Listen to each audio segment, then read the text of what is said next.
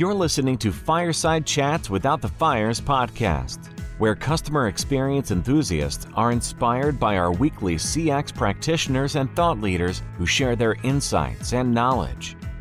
And now, here are your hosts, Neil Toff and Paul Catherall.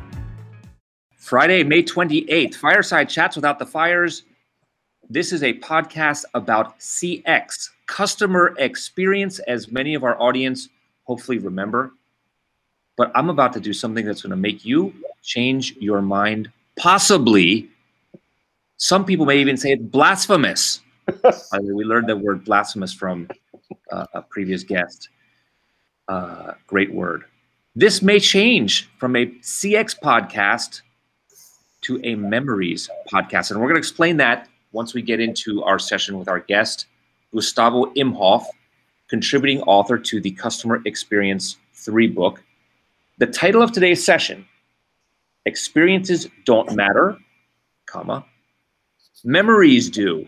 And if you're listening and you work in the CX field, you're saying, what? And I hope you're paying attention, because if you're not, you should be shocked by this. No one said anything about experiences. In fact, the opposite. Experiences don't matter, memories do. Gustavo Imhoff, we're going to give you a chance to plead your case here. Welcome to Fireside Chats Without the Fires. We're thrilled to have you. Thank you very much, guys. Uh, love the intro. Thank you very much for having me and uh, for allowing me to kind of spread the blasphemous message, the heresy uh, for the customer experience field. It's uh, I'm sure it's going to be a blast. Good. We're looking forward to having you, obviously, here. Uh, I know what Paul's thinking right here. He's thinking, Neil, you're freaking crazy. But he's also saying he's feeling something else. Paul, what are you feeling? It's Friday. It's Friday.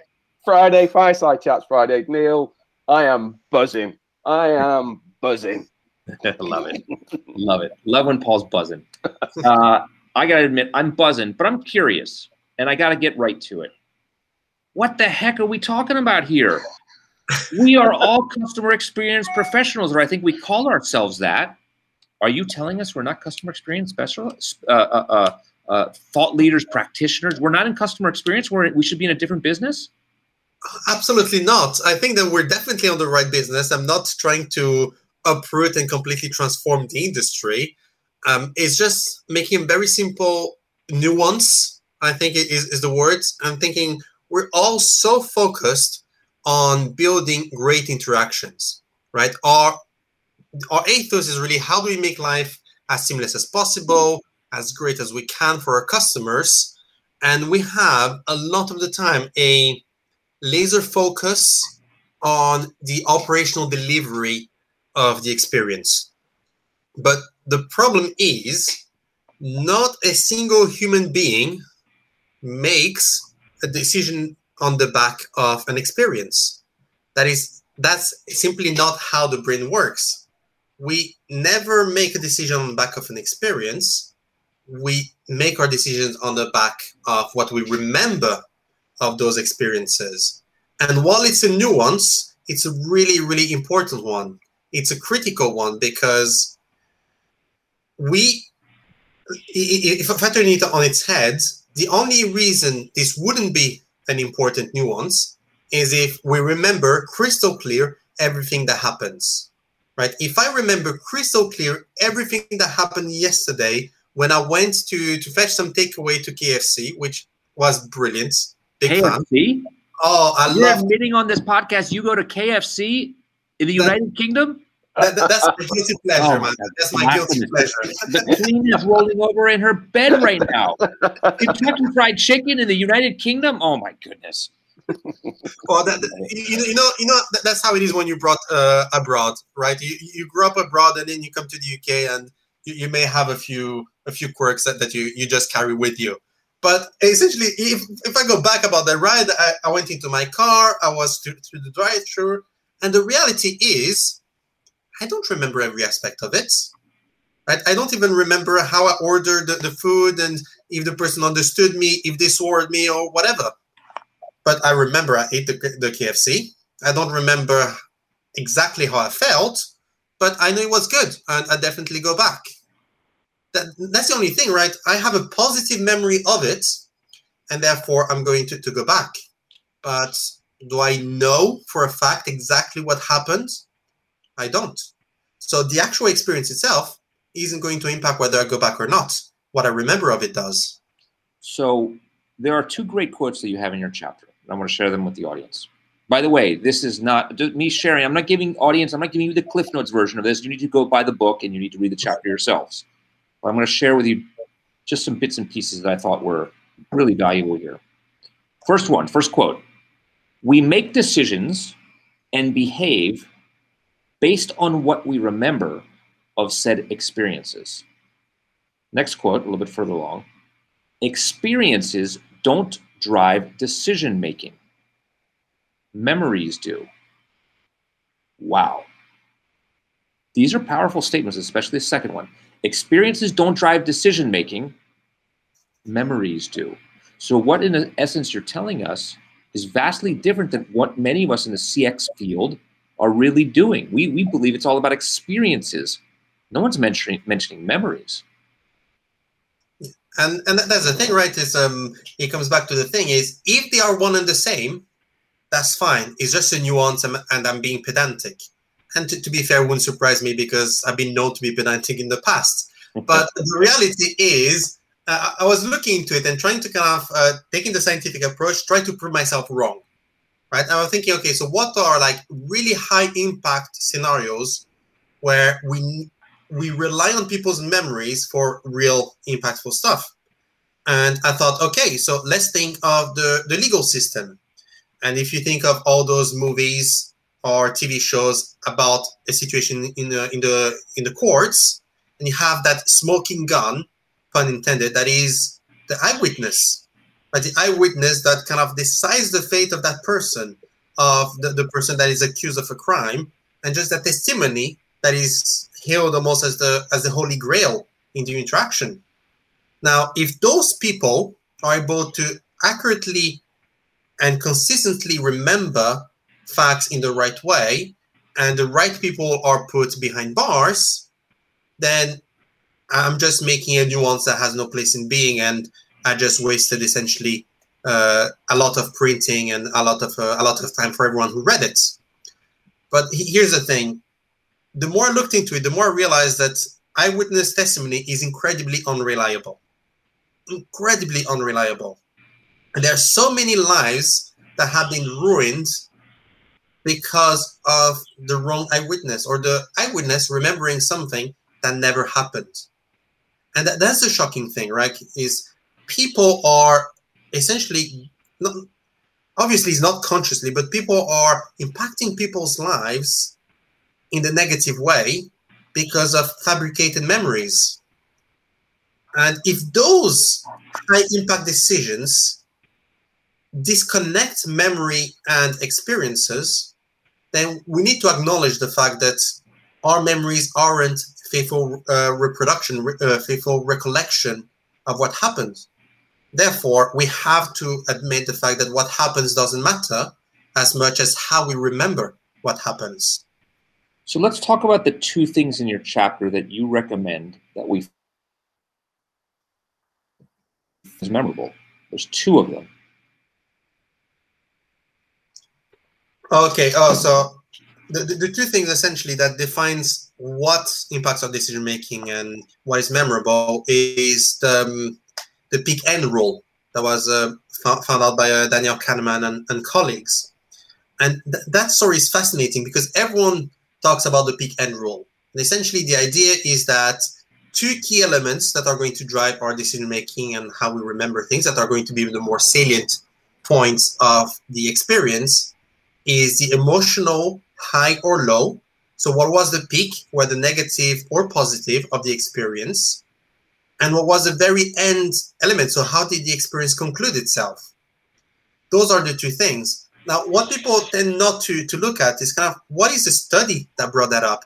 And I think that's fascinating because the way they, they got to that um, to that summary is that they asked participants in a in an academic research to put their hands is in extremely cold water right? So they had to put their hands in cold water for let's say 60 seconds.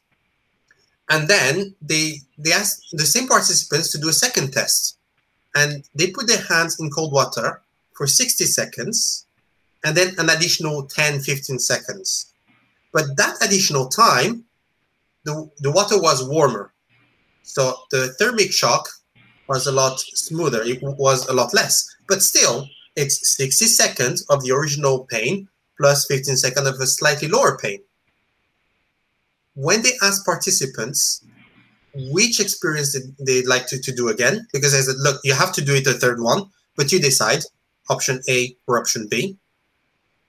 The majority of people decided on the second option.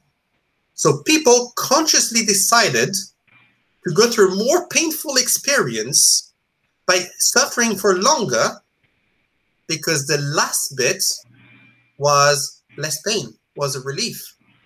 So they objectively decided to go through more pain in a very just unconventional way. Not unconventional, but it's very illogical if you think about it, right? If you look at the numbers, it doesn't make sense. Why would you subject yourself to more pain?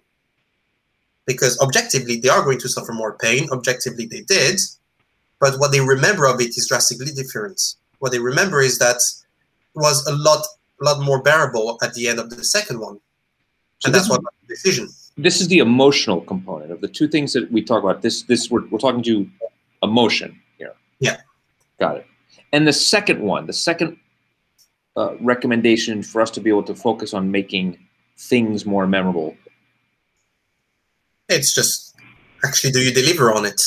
Right? Is everyone, I, see so much at conferences and, and write white papers and so on, everyone focusing on building the state of the art, the exceptional, the, the sexy. And we forget about delivering the basics, right? It's th- there's no point having a pretty website if you cannot complete the order, right? It's brilliant that, that you have a superb uh, recommendation engine and you have great features and you talk really well with great story around your products. If I cannot check out, what's the point? I'm gonna remember I couldn't check out. I'm gonna remember how cheated I felt, and I'm never com- coming back. Yeah. In your words, the conclusion at the conclusion of the journey, did the customer do what they intended to do, and how did they feel at that point? And I love this, especially the, the, the first part, which is did the customer do what they intended to do? In my humble opinion, the most important activity we hope to achieve in a customer interaction is resolution. I care less about empathy. I care less about delight or wow or uh, extremes on one side or the other. I want us to be able to resolve, which I think what you're saying. If the customer came to our website to transact, were they able to transact? If the customer came to the website or to contact uh, the contact center to ask a question or express a problem, and open a ticket, were they able to do that? And hopefully were they able to get it resolved? And then we can talk about things like less effort and all that stuff. But did they get to achieve the first objective which I think we're saying the both the same thing here. I use the word resolution. You you just say intent. I think it's ultimately the same the same concept. Well, that's it, right? Is um, I always use the, the broadband example, right? Is if I'm calling the, the the contact center because my internet is down, and the agent is incredibly incredibly empathetic. They, they resonate with me. We have a great chat, but my broadband is still down. What's the point? On the other hand, if they're an absolute jerk to me, but my broadband comes back, that's fine. I mean, I have my internet. Right? Yeah, matters less. And that's the thing. Is ultimately it's the outcome. The outcome that matters the most. Obviously, it's cherry on top of, of, of the cake if I also actually have a great conversation and I have a laugh and so on. But ultimately, customers don't engage to make friends, right? It's no, no one say, "Oh, my best friend, uh, he, he's my uh, account manager at the bank." Said no one ever. Said no one ever. Well done. Said no one ever. Love that. Ultimately, ultimately, what we want is I'm engaging with a company because I want some value, some product, some services out of it. I expect that to happen. Everything on top of that is a bonus. Uh, it may make me an advocate, it may make me come back or whatever, but ultimately, unless you deliver me what I'm paying you to deliver, everything else is irrelevant. Yeah let's move on. There's another section in your chapter which I really enjoy. You discuss memorable variables. That's capital M, capital B, V. Memorable variables. And you say there are 15 of them. We don't need to go through the entire list of 15, but maybe one or two. What are the most important of the memorable variables? So on those ones, uh, I, am going to, to, to plug the, the, book that kind of sparked it all. And it's a book called Impossible to Ignore by Carmen Simon, PhD. And that's essentially where I stole all those uh, variables from. It's I, am not going even to, to pretend. I just found the idea so, so refreshing about a couple of years ago. And it just stuck with me. But essentially, it's 15 ways that we can help our message be remembered and what I love about it is that there's some points that are in complete contradiction, right? So, for example, you have contrast and familiarity, right? Sure. So the fact that is familiar is something that we resonate with, right? Is we we empathize, and that, that that's why people love to talk to people that come from the same uh, hometown because you have that familiarity, you have that that connection. But we also love contrast. We love to be able to talk to someone that we've never met before. We have nothing in common, and yet somehow we click. And he's really thinking that there's several levers that you can harness, and the combination of those allows you to to stand out. And that's kind of the, the whole point of my chapter is let's design journeys that get the job done. So let, let's make sure I have my broadband back. Let's make sure that you do what you want to achieve. But let's go one step further and design to be memorable. And let's use some of those levers to stand out. And that's why, like, innovation is so compelling, right? Innovation is about novelty, it's about surprise. So bring something that we never thought would ever exist. That's why the iPhone was such a massive success. People were thinking, what, what, what do you mean? A computer in your pocket? You must be mad. That doesn't exist, doesn't make sense. It's it's a complete departure, it's a complete contrast from how I understand my world. And that's why it was so so powerful, was so memorable. I recommend to the audience to look at these 15 words of this list. Um, they are not, in my opinion, necessarily easy to understand. They will they will provoke thought here, which is I think the intent. It's a good, it's a really good list. It's quite interesting. You and you will see that there are some examples of not necessarily contradiction, but maybe opposites. But for the reason that you explained, there's a reason they're on there. I, I, like this list very much. Let's go to, um, and I love this part because I think our audience, uh, and audiences in general, like to know the top five or what are the what's the recipe? How do I do this? What should I do and take away to uh, bring back to my work, share with my boss, share with my teammates? What are the things that I can do myself to be successful? And you offer uh, six quick wins, and quick wins. Those are your words. Quick wins um, can you share what those quick wins are? Yeah, so I think one of them is is that element of uh, surprise, right? Is the unexpected. Is uh, I, spent um, for my sins. I spent some time uh, working in sales, and one one word that I one expression I fell in love in that time was pattern interrupt. Right? Is you're essentially engaging with the world in autopilot if something kind of surprises you, throws you off your loop, you're made to pay attention, right? Because you're going through life in autopilot and you're made to pay attention. And that is something to be a salient point. That's something that you're going to stop think, oh, wait for wait, wait a second. What's happening there? And that's essentially, if you think, that's exactly how I built my chapter. Right? I mean, the title of the chapter in the customer experience book saying experiences don't matter. I mean, that, that, that, that's a shock factor. That, that's that novelty. That's the surprise element. And the surprise throws you off of your tracks, but you also have that emotional bit. Is it can be maybe it can be delight, it can be feeling threatened, but you have an emotional, visceral reaction to things not going as you expected, of having your expectation disconfirmed, and it, it's a good one. The only problem is that it's not sustainable right? Because you you cannot surprise people 15 times. Once you've seen that massive cliffhanger in that movie, you've seen the cliffhanger is not, going to surprise you. But it's really powerful one to use with uh, parsimony and really delight people in, in that way. So surprise, and I'm going to read the, the short sentence you have here in your chapter next to surprise. Think of proactive or heroic service recovery, solving an issue for a customer before they even notice they have a problem. Emotion is often involved here. So for example, going back to broadband, if the broadband goes down, there's nothing worse than realizing in the middle of a podcast session that you're recording live with video and audio that the broadband goes down.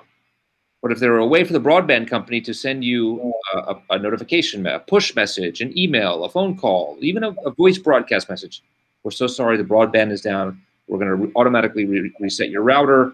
You should be back up in 35 seconds or less, right? I think that's what we're talking about here.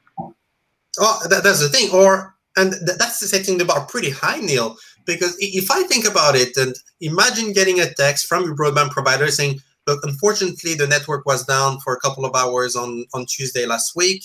We're really sorry for the inconvenience. Uh, just to let you know, we realized we understood what the problem is, and here's some store credits uh, next to your next bill to, to compensate for that. Right? It's I, I don't even need to call them to to complain because th that's one of, of my pet hates with, with broadband. Right? Is you call them say, look, my broadband wasn't working yesterday and they cannot see anything because they, they can only see at that point in time, well, but sorry, it's working now. Like, yes, it's working now. That, that's how I found your number. But it wasn't yesterday, and I lost three meetings or job interview, or whatever. It's having that proactivity really is great because it stands out because no one does it. Now, if one of the big players started doing it, they would really stand out. They would surprise people and they will set the bar much higher for everyone else. Yeah, agreed. I'm going to share for the audience the other five uh, items of your six quick wins. Repetition, novelty, surprise, which we just went over, social aspects, motivation, and facts. And I think we could probably almost dedicate an entire podcast episode to each of these uh, because there's so much behind them. But this is, this is a great list. I encourage the audience to to read through and reflect on these and how to add these as quick wins to your experience, especially for those of us that want to take away or have a recipe or have something concrete uh, to leave the podcast with. Um, I want to ask you a final question. Here you are in a customer experience book, the third edition of this book, Customer Experience 3, with amazing practitioners, authors, thought leaders, lots of years of years of experience in customer experience. And yet you're telling us this ain't about customer experience. This is about something different. How do you get along with all these practitioners? How is this message being received? Are they looking at you like you're effing crazy? that you're out there on an island, or what? Or how is the message being received? It's quite different. Yeah, I think that to be honest, the, the people that, that I talk to and aren't ghosting me at the moment probably haven't read the chapter. That's probably why. But all jokes aside, is uh, essentially, I'm not discrediting the industry in any way. And my background, for example, is uh, insights, right? Is uh, I build VOC programs, uh, voice of the customer programs for a living. Market research is essentially my, my bread and butter. But if you think about it, it's about asking the customer what they remember about their experience. Is is it right? Is what the customer remembers. So surveys are exactly that. Is what did the customer remember? not what actually happened. We're asking the customer's perspective. perspective. And if you look at, for example, how the CXPA defines it, it's about customer perceptions. And that, that's re- so I'm kind of rewarding perception into memories because memories, because we understand how the brain works, or a little bit about how the brain works, we can manufacture, we can design for memorability, while we can't really design for perception because of how unique those are. So the only tweak really I bring to the table is when you're designing a new journey, look at those variables, look at those 15 levers, and ask yourself, how can you intentionally, mindfully bring those in? How can you bake those in in a very intentional way to make sure people remember what you want them to remember? Excellent. Let's wind down to the final third of the final third of the podcast.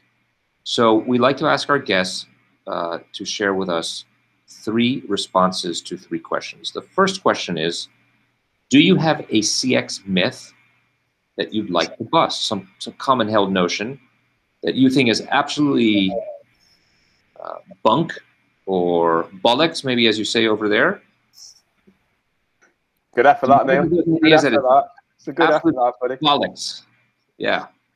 Uh, so if you think that the title of my chapter was heresy or blasphemy, I, I think I'm going to to cross the line and, and then some. Cross it. Here we go. Get ready, audience. Here, here we go. Line is about to be crossed. Drum roll, so please. essentially, one of my biggest pet peeves is saying that customer uh, that companies should be customer centric, right? That we should put the customer first, and I hate it with a passion because we're kind of saying that companies exist for the sole purpose of serving customers. That is not true, right? Companies exist to generate value for shareholders, right? Essentially, a company is resources, more often than not financial, that are thrown at a machine, a black box to create value, right? It's money that needs to create more, more money. That's what a company is. And what it does is it does it by serving customers. But ultimately, if you don't have any shareholders, if your company doesn't perform well enough for you to actually invest in a risky company rather than I don't know in the treasury bonds, then you don't have a company. You you don't have a product to sell to customers. And I think that a lot of people kind of shout say, "Oh, put the customer first, delight the customers," and it's brilliant. But let's not forget that we need to be profitable as well because it's outstanding if you if you make your customer very very happy it's outstanding if you delight your customer but if you become unprofitable in the process then you have a delighted customer for a company that went bankrupt. I'm going, the- ask, I'm going to ask you a question. You only get a one word answer on this one. And we're going to go off script here. So you believe that businesses should not necessarily be customer centric. Okay that's what you've that's the myth you've just liked to bust. What do you say to all the ones that are beating the drum about employee experience? Should it should companies be employee centric? You only get one answer, yes or no. I'll ask the question again. Should companies be employee centric? One word answer. Shareholders. Perfect.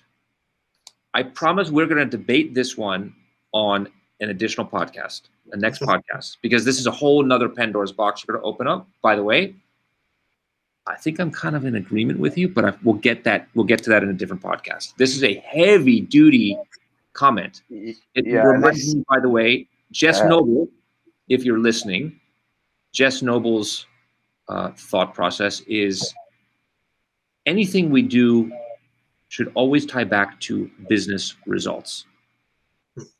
Without business results, there's no business. Yeah. And I think you're saying the same thing. Exactly. And that, that's the thing, right? Is um, I'm kind of just taking a bit the bird's eye view. Like I'm just leaving the company and take bird's eye view and think macroeconomically, no one's going to invest in the company if the company doesn't perform better than than the savings account. That that's fact, right? It's if your money performs better in a savings account and you decide to start a startup instead, you are bonkers. That, that that's the only definition. It's it's like taking insanity to a whole new level. Yeah, I like it. You have two CX quotes. This is the second of the final third here. Share two CX quotes uh, that you developed uh, that you think will resonate with the audience. So I think the, the first one, I, I, I don't remember it because I was told to, to close all my things that could actually make any notifications. Ah. but uh, the, the second one and I'll, uh, I'm sure Neela, you, you probably ha- have the, the first one at hand. The, the second one, and that, that's one that really resonates a lot with me uh, because customer experience is about influencing people, right? There's no two ways about it. It's about influencing people. I like to always remind remind people that no one ever gets out of bed in the morning thinking, today I'm going to do a rubbish job, right? No one gets out of bed saying, mm, you know what? Today is a great day. I'll be horrendous at my job. I can't help but laugh. Everyone, everyone does. Everyone gets up and think, "I'm gonna do my best." Yep. And we've all been guilty of criticizing colleagues that aren't going fast enough, that aren't doing the right things, or that are well ab- uh, above their heads. Yeah. But we need to remind ourselves, right? Is they're doing their best. No one is thinking, oh, you know what? That customer experience team, I'm gonna give them a hard time today because that's gonna be fun. Yeah. And I think that uh, so that, that that's from, from a book from Bozidar that really says no one gets out of bed to do a, a terrible job, and we need to to have that empathy and keep that in mind. I like it. You have a list of three CX heroes, and I have them here if you need it, in case they're not top of mind.